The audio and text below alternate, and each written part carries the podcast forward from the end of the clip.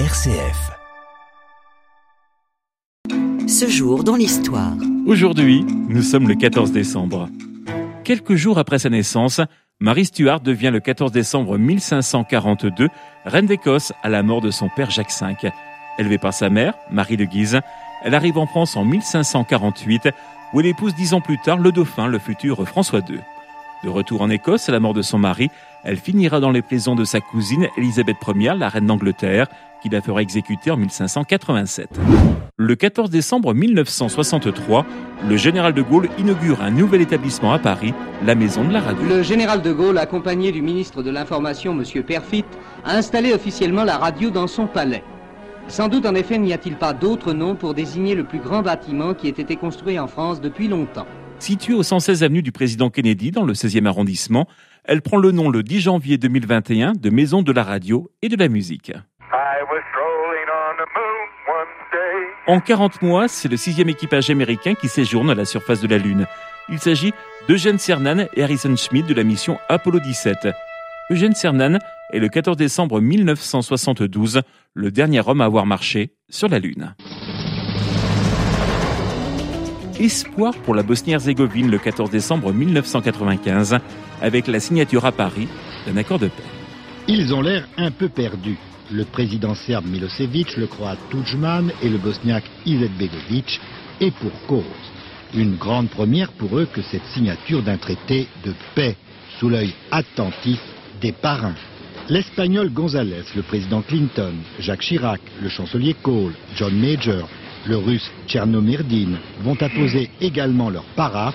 Ils s'engagent à consolider la paix.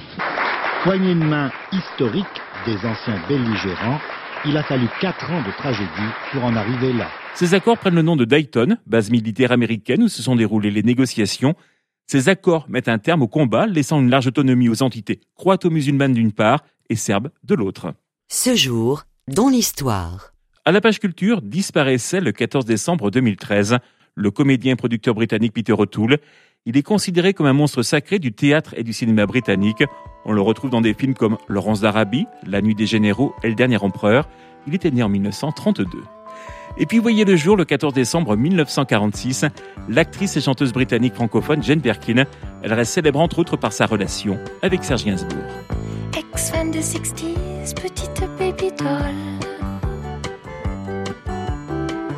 Comme tu dansais bien le rock'n'roll.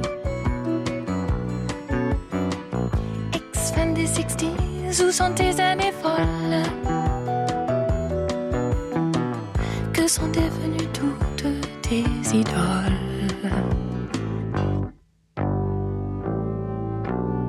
Où est l'ombre des shadows, des birds, des doors, des animals, des moody blues?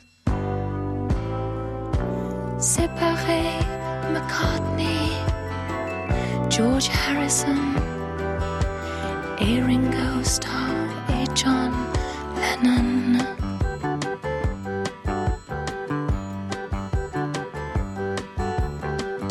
Ex-fan de 60s, petite baby doll. Comme tu dansais bien le rock'n'roll. Ex-fan de 60s, où sont tes années folles? Que sont devenues toutes tes idoles?